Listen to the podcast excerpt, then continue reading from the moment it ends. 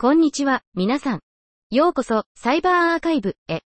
この番組では、科学の最前線に迫り、アーカイブに投稿された最新の研究論文を紹介し、その背後にある興味深いストーリーを探求します。私は、ネルフィ、あなたのホストです。サイバーセキュリティに関連するアーカイブ論文を取り上げ、論文の概要を紹介します。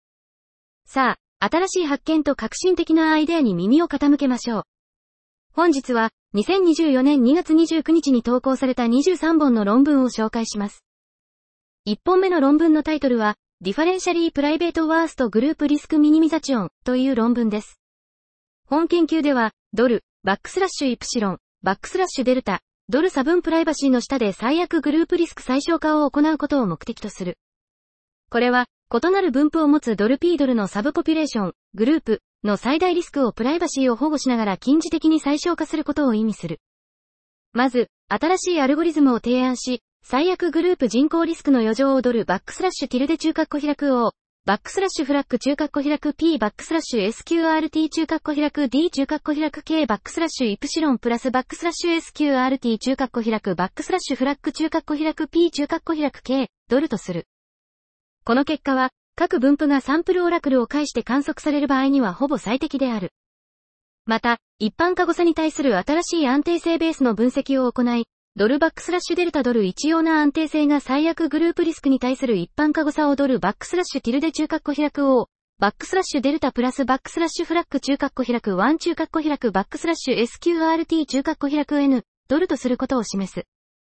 次に、ディーピー オンライン突最適化アルゴリズムをサブルーチンとして使用する最悪グループ人口リスク最小化のアルゴリズムフレームワークを提案し、ドルバックスラッシュティルデ中括弧開く O バックスラッシュレフト、バックスラッシュ エスキューアールティー 中括弧開くバックスラッシュフラッグ中括弧開く D キャレット中括弧開くにぶんのいち中括弧開くバックスラッシュイプシロン K プラスバックスラッシュ エスキューアールティー 中括弧開くバックスラッシュフラッグ中括弧開く P 中括弧開く K バックスラッシュイプシロンキャレットにバックスラッシュライト。ドブという別の余剰リスクバウンドを与える。最後に、各グループ分布が固定サイズのデータセットで観測されるオフライン設定での差分プライバシー最悪グループ経験リスク最小化を研究し、ドルバックスラッシュティルデ中括弧開く O、バックスラッシュフラッグ中括弧開く P バックスラッシュ エスキューアールティー 中括弧開く D 中括弧開く K バックスラッシュイプシロン、ドルというほぼ最適な余剰リスクを持つ新しいアルゴリズムを提案する。にほんめの論文のタイトルは、エスオーケー。Exploring the Potential of Large Language Models for Improving Digital Forensic Investigation Efficiency という論文です。デジタルフォレンジック分析が必要なケースの増加により、捜査機関が迅速に調査を行う能力について懸念が生じています。そのため、本論文では、大規模言語モデル エルエルエム をデジタルフォレンジック調査に統合することでこれらの課題に対処する可能性と効果について探求しています。既存のデジタルフォレンジックモデル、ツール、エルエルエム、ディープラーニング技術、及び調査での エルエルエム の活用についての包括的な文献レビューが行われています。レビューにより、既存のデジタルフォレンジックプロセスにおける現在の課題が特定され、エルエルエム の組み込みに伴う障害と可能性が探求されています。結論として、適切な制約の下で エルエルエム をデジタルフォレンジックに採用することで、捜査の効率性を向上させ、追跡性を改善し、捜査機関が直面する技術的及び司法的な障壁を軽減する可能性があると主張しています。さんぼんめの論文のタイトルは、ウォーターマークスティーリングインラージランゲージモデルという論文です。エルエルエム ウォーターマーキングは、エーアイ が生成したコンテンツを検出する有望な方法として注目されており、現在のスキームはすでに実装に適しているという主張もある。しかし、本研究ではこの主張を否定し、これらのスキームの根本的な脆弱性であるウォーターマーク等用、ダブリューエス を特定する。私たちは、ウォーターマーク付きの エルエルエム の エーピーアイ をクエリすることで、ウォーターマークを逆算することができることを示し、これにより以前から提案されていたスプーフィング攻撃だけでなく、スクラブ攻撃も大幅に強化されることを発見した。私たちは、自動 ダブリューエス アルゴリズムを提案し、実際の環境でのスプーフィングとスクラブ攻撃の包括的な研究を行った最初の研究である。私たちは、ごじゅうドル以下で攻撃者が以前は安全と考えられていた最新のスキームをスプーフィングとスクラブすることができることを示し、平均成功率は はちじゅっパーセント 以上である。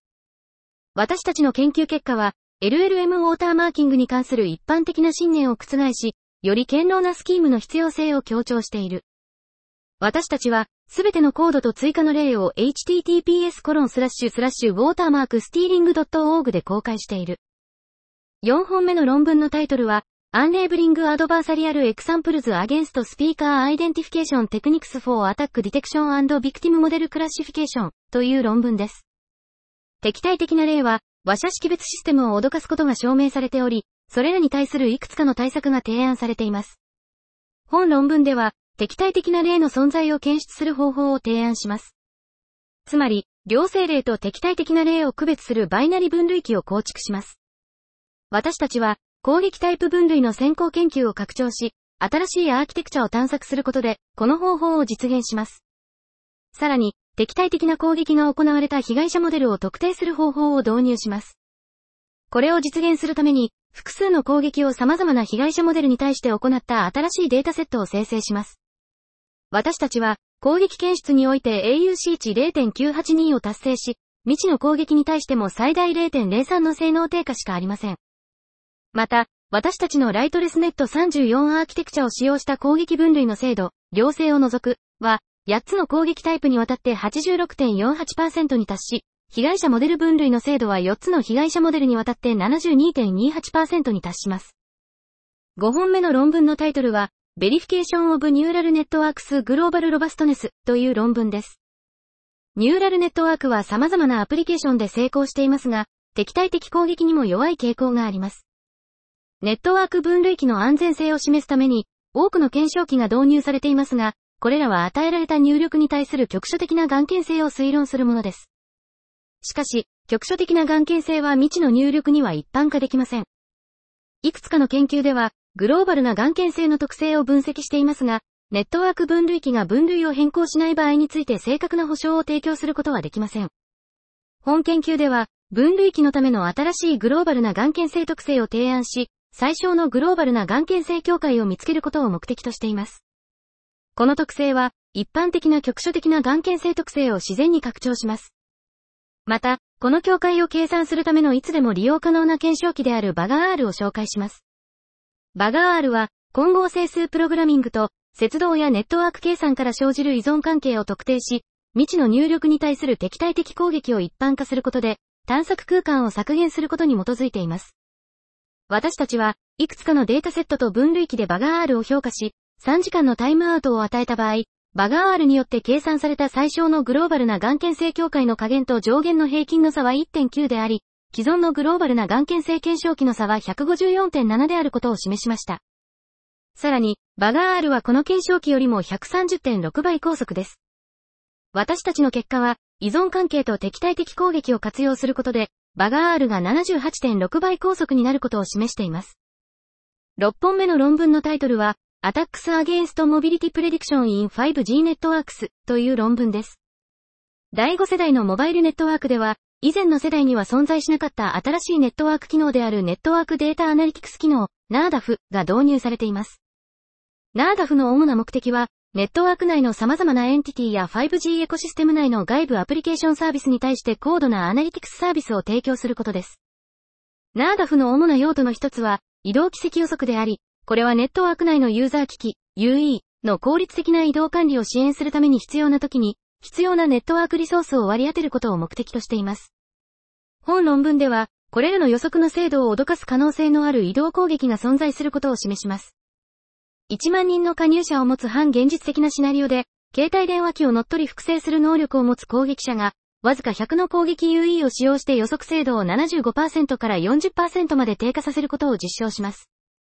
防御メカニズムは攻撃や特定の地域の移動タイプに大きく依存しますが、基本的なクミーンズクラスタリングは正規の ユーイー と攻撃 ユーイー を区別するのに効果的であることを証明します。ななほんめの論文のタイトルは、マシンラーニング・フォー・モジュラー・マルチプリケーションという論文です。暗号学の応用を目的として、モジュラー乗算に対するふたつの機械学習アプローチ、すなわち循環回帰とシーケンス、トゥシーケンストランスフォーマーモデルを調査しました。結果として、両方の方法の限られた成功は、暗号システムが基づくモジュラー乗算の難しさを示す証拠となりました。はっぽんめの論文のタイトルは、トレインド・ランダム・フォレストス・コンプルトリー・リビール・ユア・データセットという論文です。本研究では、最適化ベースの再構築攻撃を紹介し、ランダムフォレストのトレーニングに使用されるデータセットを完全またはほぼ完全に再構築することができることを示します。特に、私たちのアプローチはサイキットラーンなどの一般的に使用されるライブラリで利用可能な情報にのみ依存します。これを実現するために、再構築問題を最大誘導目的の組み合わせ問題として定式化します。この問題は エヌピー 困難であることを示しますが、制約プログラミングを使用してスケールで解くことができます。詳細な計算実験を通じて、ブートストラップ集約なしでトレーニングされたランダムフォレストは、特徴のランダム化を行っていても完全に再構築可能であることを示します。ブートストラップ集約を行っている場合でも、ほとんどのデータを再構築することができます。これらの結果は、広く採用されているアンサンブル手法に固有の重大な脆弱性を強調し、注意と対策が必要であることを示しています。プライバシー研究でこのような再構築攻撃の可能性が議論されてきましたが、私たちの研究はその実現可能性を明確に示しています。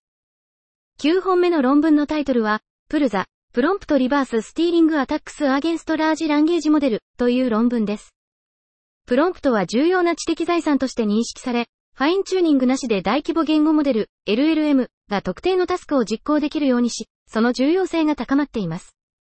プロンプトベースのサービスの台頭に伴い、プロバイダーはしばしば入出力の例を表示してユーザーを引きつけるためにプロンプトの能力を示します。しかし、このパラダイムは重要なセキュリティ上の懸念を引き起こします。入出力の公開は、開発者の知的財産権を侵害する可能性のあるプロンプトの漏洩のリスクをもたらすのでしょうか？私たちの知る限り、この問題はまだ十分に探求されていません。このギャップを埋めるために、本論文では、商用 エルエルエム に対する逆投用プロンプト攻撃フレームワークであるプルザを提案し、初めて詳細に探求します。プルザの主なアイデアは、入出力の重要な特徴を分析し、目標のプロンプトを模倣し、徐々に推測、投用することです。詳細には、プルザは主にふたつの重要なフェーズで構成されています。プロンプトの変異とプロンプトの選定です。変異フェーズでは、差分フィードバックに基づくプロンプトアテンションアルゴリズムを提案し、これらの重要な特徴をキャプチャして目標のプロンプトを効果的に推測します。プロンプトの選定フェーズでは、特定の入力に依存する単語を特定し、汎用性を確保するために入力を多様化するためにプロンプトをマスクします。広範な評価を通じて、プルザが実世界のシナリオで深刻な脅威をもたらすことを確認しました。これらの発見をプロンプトサービスプロバイダーに報告し、プロンプトの著作権保護のために積極的に協力しています。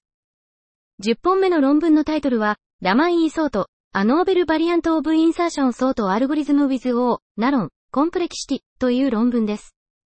データマイニングやデータウェアハウスの技術を活用した様々な意思決定支援システムがあります。これらは、データの海から有用な知識のパターン、真珠を見つけるために使用されます。分類、回帰、クラスタリングなどのアルゴリズムが使用され、意思決定プロセスの精度と正確性が向上します。しかし、ミッションクリティカルな操作では、意思決定プロセスの応答時間を短縮する余地があります。データを適切にソートすることで、意思決定プロセスの応答時間を最小限に抑えることができます。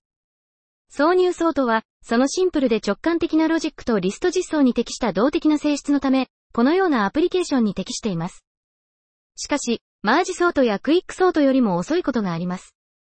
その主な理由は、ソート済みの左部分配列内で次のキー要素の実際の位置を見つけるために順次検索が使用され、新しく挿入された要素を収容するために要素を右に一つシフトする必要があるためです。そこで、私は新しいアルゴリズムを提案します。これは、従来の挿入ソートアルゴリズムよりもはるかに早く、前にソートされた左部分配列内で次のキー要素のソート済みの位置を見つけるためのバイナリサーチメカニズムを使用します。新しいアルゴリズムの実行時間を実際に測定し、従来の挿入ソート以外の他のソートアルゴリズムと比較しました。様々なサンプルデータで得られた結果から、新しいアルゴリズムは従来の挿入ソートやマージソートよりも性能が優れていることが分かりました。じゅういっぽんめの論文のタイトルは、ロブ・ウィー、Robust Watermark Embedding for Personalized Federated Learning Model Ownership Protection という論文です。モデルにウォーターマークを埋め込むことは、フェデレーテッドラーニング エフエル においてモデルの所有権を保護するために広く使用されています。しかし、既存の方法は、パーソナライズド エフエル、ピーエフエル においてクライアントが取得したパーソナライズドモデルの所有権を保護するのに不十分です。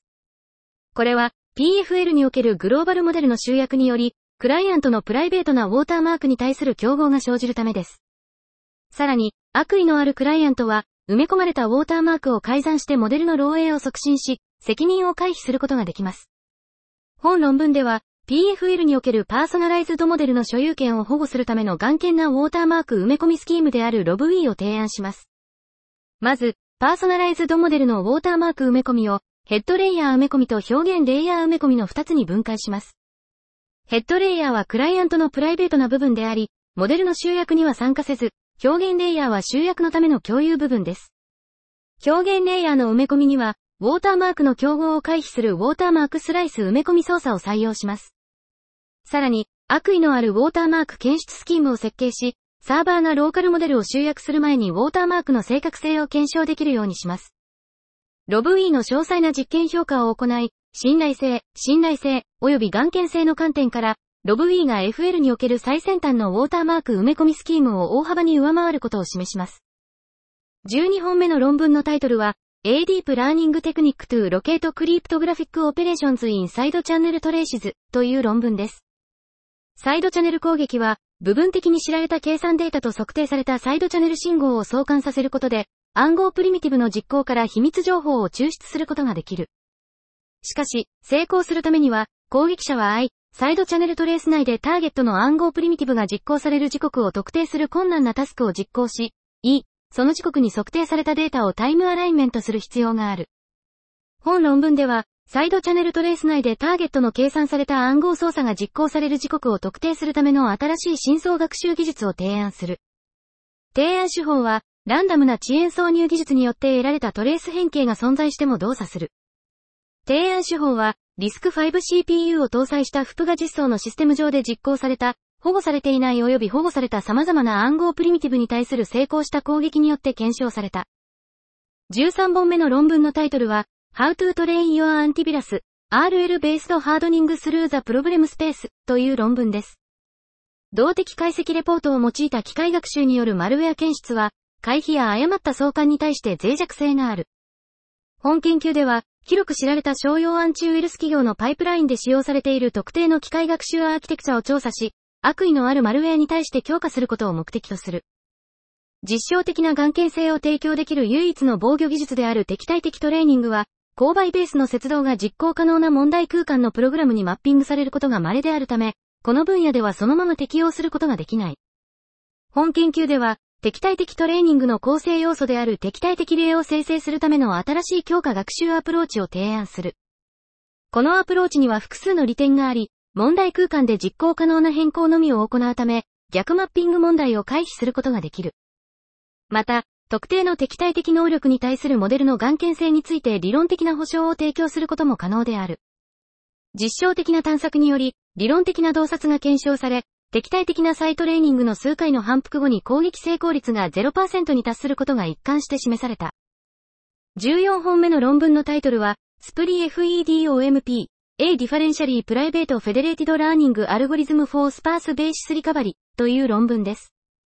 スパース規定回復は、モデルの次元数ドル P ドルがサンプル数ドル N ドルよりもはるかに大きい場合に重要な統計的学習問題です。しかし、フェデレーテッドラーニング、エフエル の設定でスパース規定回復を研究したものはほとんどありません。エフエル では、クライアントデータの差分プライバシー、ディーピー も同時に保護する必要があります。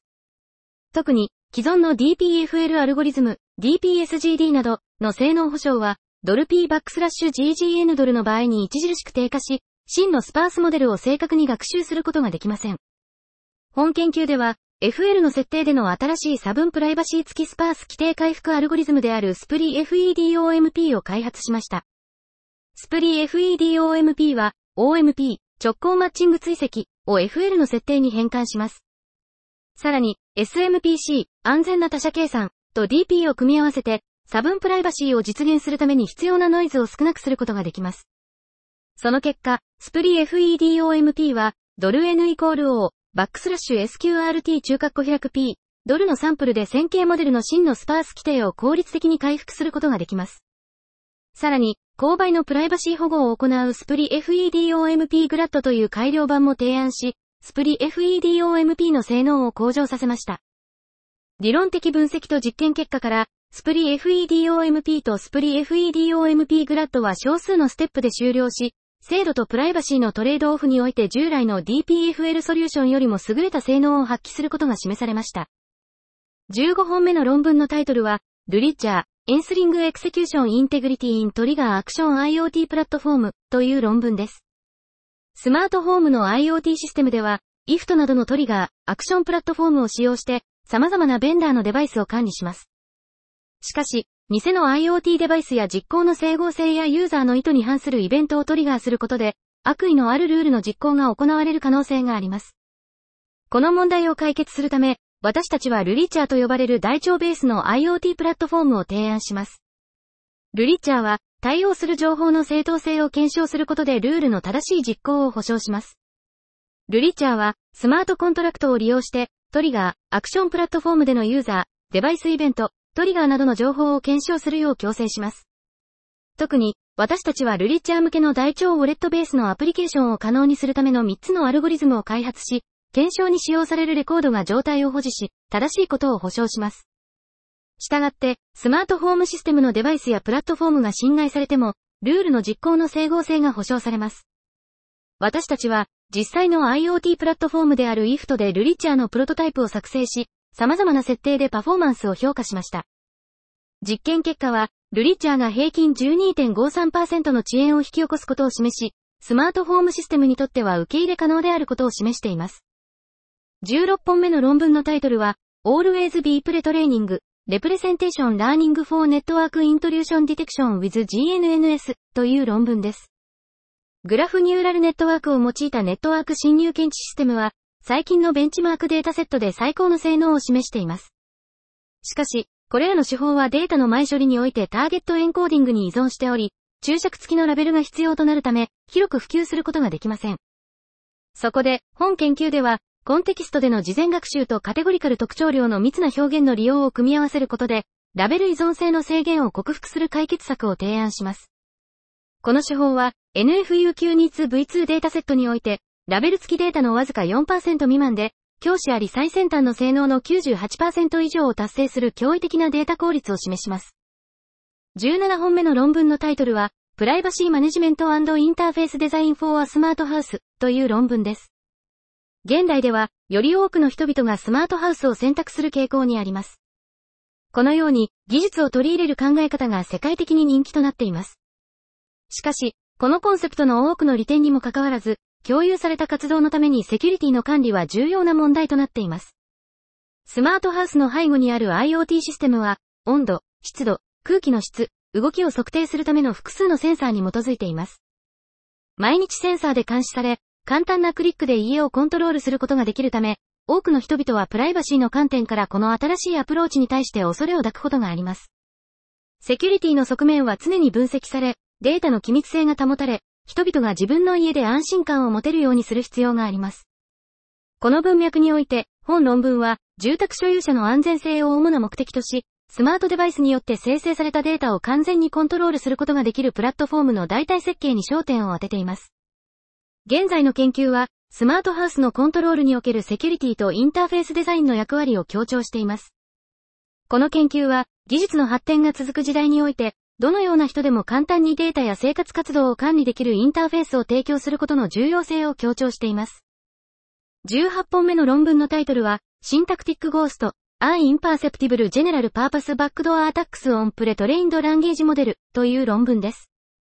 プリトレーニングされた言語モデル、ピーエルエム。は、バックドア攻撃に対して脆弱性があることが判明しており、これにより様々な下流タスクに脆弱性が伝播する可能性があります。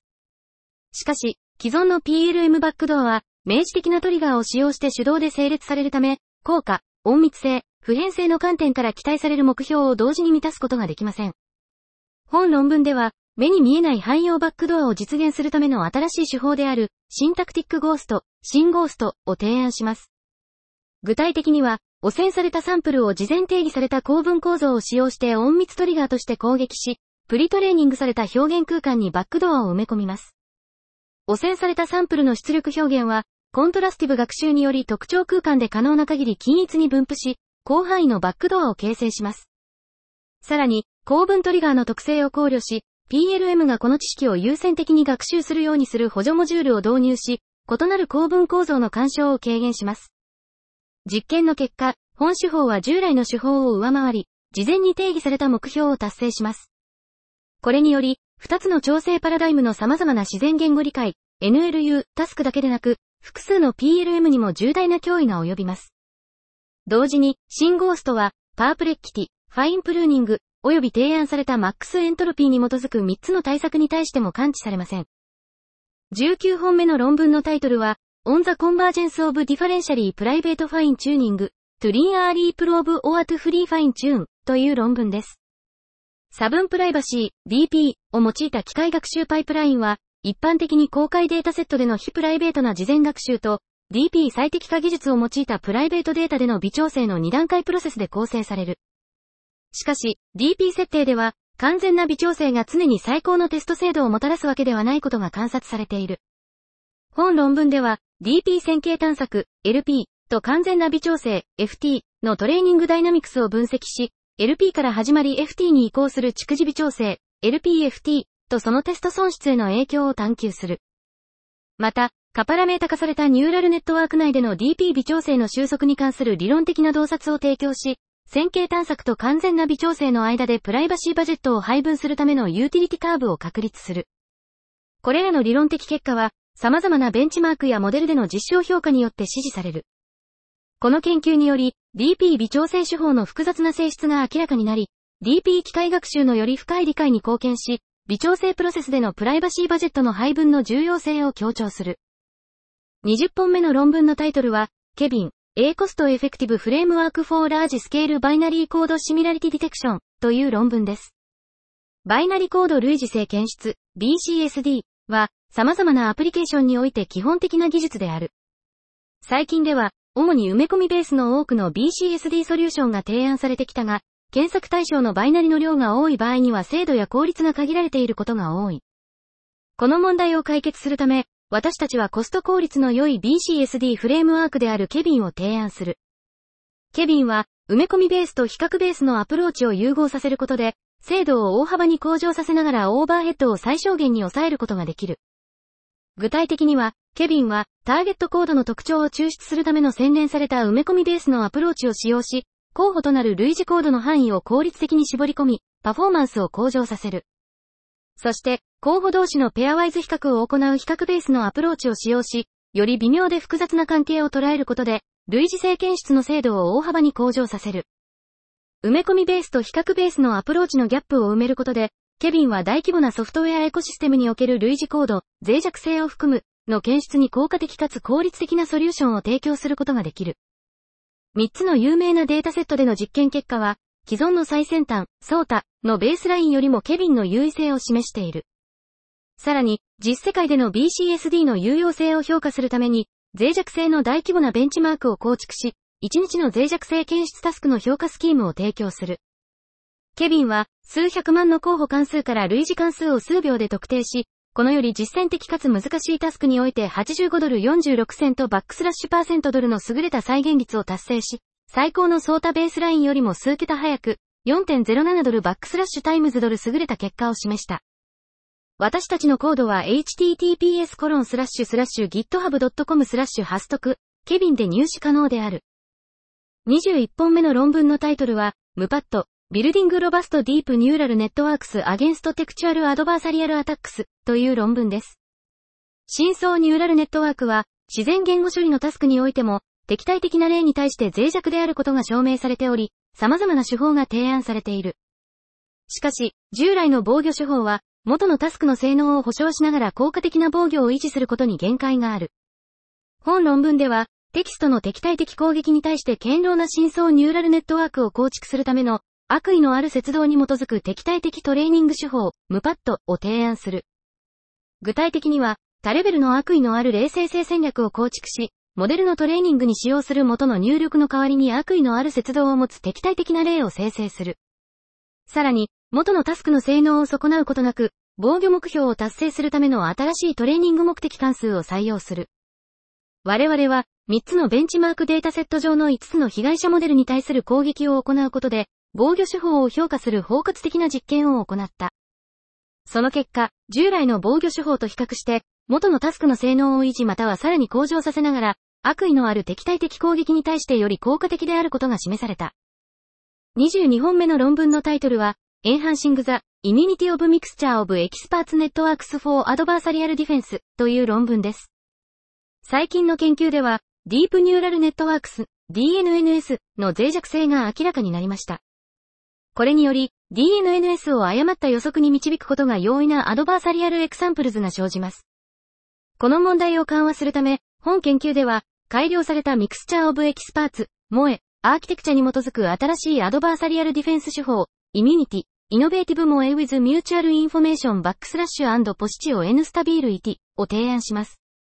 標準的なモエに対する主な改良点は、いち、評価時に アールエスジー パラメータをランダムに置換することで、多様なネットワーク構造を得るためのランダムスイッチゲーツ、アールエスジーエス の統合、及びに、グラッドキャムの説明力を活用して、多様性と因果関係を高めるための革新的な相互情報、エムアイ、及び位置安定性に基づく損失関数の設計です。特に、エムアイ ベースの損失はヒートマップ上で直接操作されるため、同じタイプの他の損失と比較して分類性能に対する負の影響がより微妙になります。広範な評価により、提案手法が様々な攻撃に対するアドバーサリアルロバストネスを改善することが実証されました。にじゅうさんぼんめの論文のタイトルは、シーオーエムイーティー、Count Mean Sketch Based Low Tracking to 道がて Low Hammer at Low Cost という論文です。シーオーエムイーティー は、ディーラム ベースのシステムで低いコストでローハンマービットフリップを防止する新しいメカニズムです。シーオーエムイーティー の主なアイデアは、低コストでスケーラブルなハッシュベースのカウンターを使用して ディーラム の行アクティベーションを追跡することです。シーオーエムイーティー は、カウントミンスケッチ技術を使用し、複数のハッシュ関数を使用して ディーラム の行を可能な限りユニークにカウンターのグループにマッピングします。ディーラム の行がアクティブになると、シーオーエムイーティー はその ディーラム の行にマッピングされたカウンターをインクリメントします。このように、シーオーエムイーティー は ディーラム の行を過小評価することはありませんが、過大評価することはあります。これにより、シーオーエムイーティー はローハンマービットフリップを安全に防止できます。シーオーエムイーティー は、性能、エネルギー、及び面積のオーバーヘッドのトレードオフを実現します。シーオーエムイーティー は、ろくじゅういちのベンチマークワークロードで、非常に低いローハンマー敷地ひゃくにじゅうごで、平均 よんてんゼロいちパーセント の性能オーバーヘッドを実現します。シーオーエムイーティー は、面積のオーバーヘッドが ななじゅうよんてんに 倍少なく、すべてのローハンマー敷地で平均的に小さな性能オーバーヘッドを発生します。また、最も低コストなメカニズムと比較して、シーオーエムイーティー は、非常に低いローハンマー敷地ひゃくにじゅうごで、最大 さんじゅうきゅうてんいちパーセント の性能向上を実現し、同様の面積オーバーヘッドを発生します。シーオーエムイーティー は、エイチティーティーピーエスコロンスラッシュスラッシュギットハブドットコムスラッシュシーエムユーサファリスラッシュコーミーティー で公開されています。本日の紹介は以上となります。それでは、また明日お会いしましょう。さよならからからからから。